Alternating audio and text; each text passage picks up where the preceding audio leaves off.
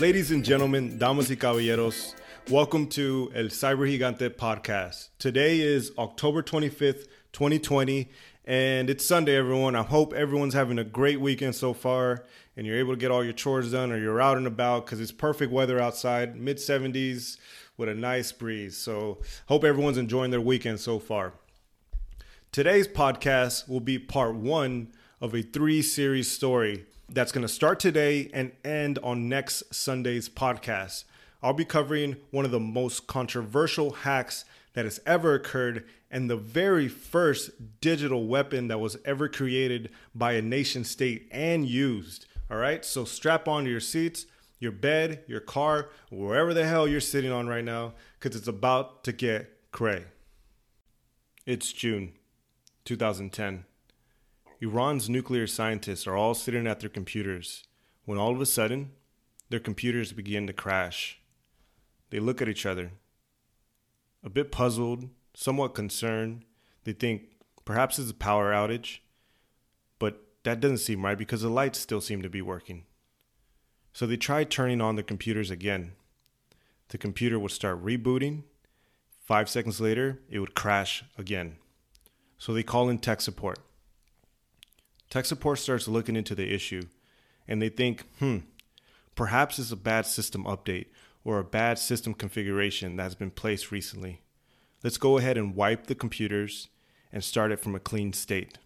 And that's exactly what they did. They wiped them clean and they put a brand new version of Windows. They will start booting the computers with this brand new operating system. Just for 10 seconds later, it would crash again. Huh, a bit strange. No matter what they did, the computers would go into this infinite loop of rebooting and crashing, rebooting and crashing over and over and over again. They started to think, huh, perhaps we've been hacked. Perhaps it's a virus. But how can that be? I mean, we have an antivirus installed on all of these systems. So, how is it that a virus got through? So, what do you think they did? The same thing we all do when we have Wi Fi issues. We call Xfinity, we're on the phone for like an hour and a half, maybe more, and we hope to God we get a $5 credit added to our account for all of our grievances. So they call their security antivirus support team and they file a complaint. How is it that we pay you to protect us from viruses, but yet here we are? The antivirus vendor that the Iranians had were based out of Belarusia. And for those of you who don't know the difference between Belarusia and Russia, there's a Bella in front of the Russia. So the Belarus support team began looking into the issue, right? And they got permissions to remotely connect into one of the infected machines. And they were able to find six suspicious files on the machine. But being able to decipher these files wasn't going to be easy. I mean, typically their team spent most of their time on day to day tech support calls, which is essentially like, have you restarted your computer yet? Or when you click on this, go to here, right? Some of these very trivial and nominal tech support calls. They weren't ready to decipher malware. And they quickly realized, yo, this is some serious code. This is more advanced than anything they had ever seen before. It took days for them to evaluate over the code, and they were barely just scratching the surface. That's when they realized that this was no regular exploit. This was a kernel level rootkit. And just FYI, a rootkit is a collection of code that has malicious intent, right? And most hackers will develop a rootkit at the upper layers of a computer, usually at the user or application layer, something that you and I interface with not really at the kernel level, right? In the kernel level, you're essentially integrated into the brain of the computer, the inside of the computer that makes everything function seamlessly. And these are extremely uncommon. I mean, you have to be a real skilled hacker to be able to create these. And that's exactly what they were up against. Digging deeper into the rootkit, they realized that there was four files that were designed to spread itself through an infected USB drive. Now, when you eject a USB drive to a computer, the computer will scan the USB drive to figure out what kind of files are inside so it can accurately represent the file type icon. So if this is a Word document, it will show a Word icon. If it's a music file, it will show a music icon. Or if it's a video file, it will show the video icon. So as soon as the computers began scanning the USB drives, it would actually trigger the virus to kick off and begin infecting the computer. This was the genius of it. It was completely hidden and embedded into a normal function of an operating system. And on top of that, no one had ever seen this type of attack. And that's when they realized, dude, this is a zero day exploit. And just so that you guys know how crazy this was, there's about 12 million viruses that are captured every year. How many zero day exploits do you think are seen every year? Think about it. At most, at most, 10 to 12. 10 to 12 zero day exploits a year. So they couldn't believe it. It was like hitting the lottery for them. They were just some small cybersecurity company based out of Belarus that no one had even heard of, but they had just discovered one of the rarest trophies a virus hunter could ever come across. What was crazy about it was this zero day exploit didn't just work for one version of Windows, it had been created to function for every single version of Windows that had been released since the year 2000. Windows 2000, Windows XP, Windows 2003, Vista, Server 2009, 7, and Server 2008 R2. But then their team became a bit confused. How was it that this rootkit was able to install code seamlessly without any warning? I mean, Windows has a security feature that verifies every single package has to be digitally signed with valid certificates. And then they realize shoot, this malware, it's been legitimately signed by a real company. By the way, digital certificates are trusted security documents. They're somewhat like a, a digital passport for code. And software companies will sign their code with digital certificates to validate and say, hey, this is our legitimate code from our company. So we're going to sign it to verify it and show you that this is true and valid, right? And computers, when they see any type of code that's been signed by a digital certificate, they will consider it, yeah, this is trustworthy. I don't have to worry about it. It's been legitimately signed, right? And in this case, the certificates that the malware had used were signed by a trusted, legit hardware company based out of Taiwan. So they're wondering how the heck did these hackers steal these certificates and keys? It, it didn't make sense. This was crazy to pull off. I mean, companies stored their certificates and keys in an offline facility that required multiple access points in order to get through. I mean, you had to do several biometrical authentications from one stage to another to get to the final spot where your keys and certificates live. I mean, they got to scan your face, they have to scan your hand, your eyes. There's different security guards. There's different passwords you know. There's several layers of security, like physical security, in place so that only the right people are able to reach that certificate and key. And this was crazy. How is it that someone had the resources or the ability to break into a facility like that? So they reached out to Microsoft and the Realtek company to notify them of what they had discovered. Two weeks went by, and both Microsoft and Realtek didn't respond. So they decided, nah, man, people need to know about this virus. It's spreading throughout the world. So they went public and made a statement.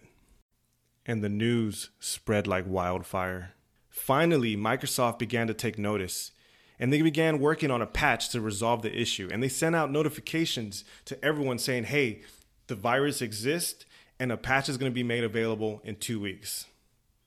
At the same time, several antivirus companies began looking at the code as well.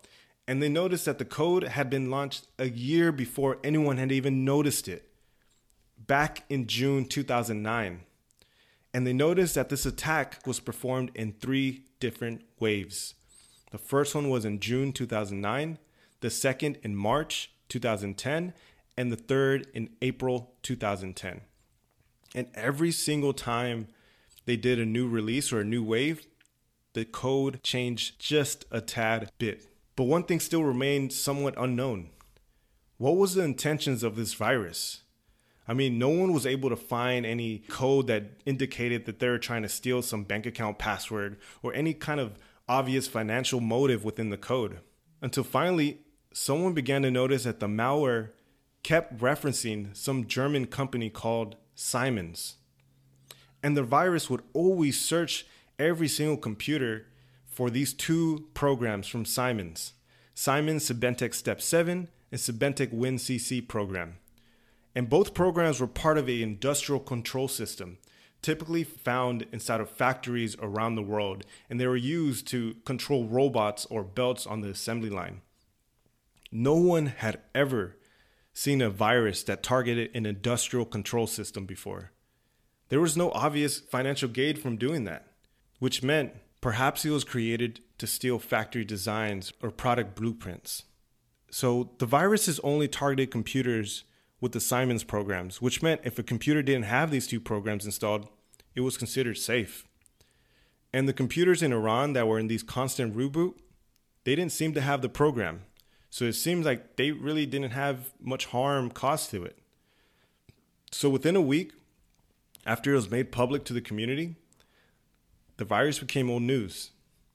Microsoft was still working on a patch, but all the security teams had updated their antivirus to detect for the malware, and slowly everyone began to forget about it.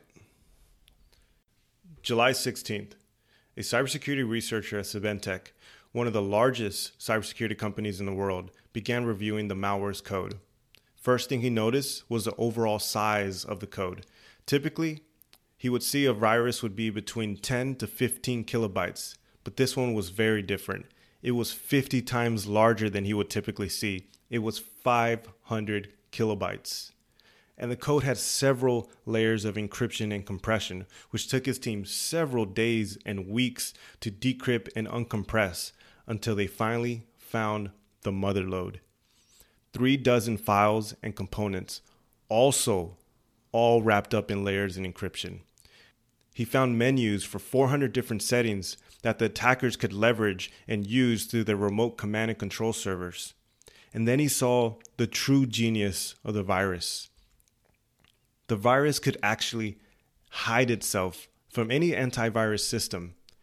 Every single time an antivirus would run a scan or search for a virus in a certain location, the virus would be able to mask its own existence and trick the scanner into believing the file was actually empty.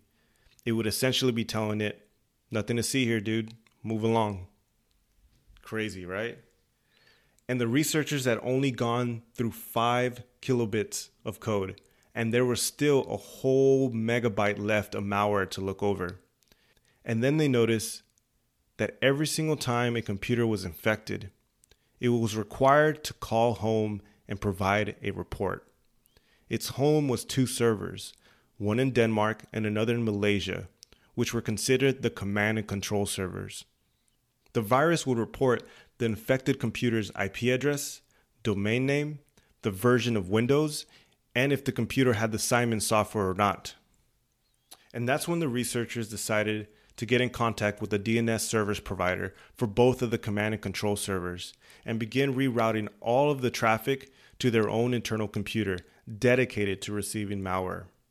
And that's when his computer began receiving a flood of reports from all the infected computers all around the world. And he started looking at it closely. He began mapping where the majority of the infected servers were, and he started to notice a weird pattern. More than 60% of all the infected servers around the world were in Iran, with another 25% split between Indonesia and India. So it became clear who was the target of the virus. They began Googling what Iran and India had in common, and that's when they noticed a natural gas pipeline deal that was being built between the two countries. It was a plan that the United States of America strongly opposed. But then they also noticed something else Iran's expanding nuclear program. The UN had just applied sanctions to Iran, and there were even more talks about an airstrike on their nuclear facility. And that's when it all became clear. The highly sophisticated code, stolen certificates and keys, and Iran being the target of the virus. This was a government spy mission, and more than likely, the US government. And then he realized holy crap, I just rerouted all of their traffic to my computer, and I might have just sabotaged an international covert mission. All right, guys, that's all for tonight. Thanks a lot for listening in. I hope you enjoyed today's podcast. Please tune in on Wednesday for the second part of this three part series. Happy Sunday, everyone.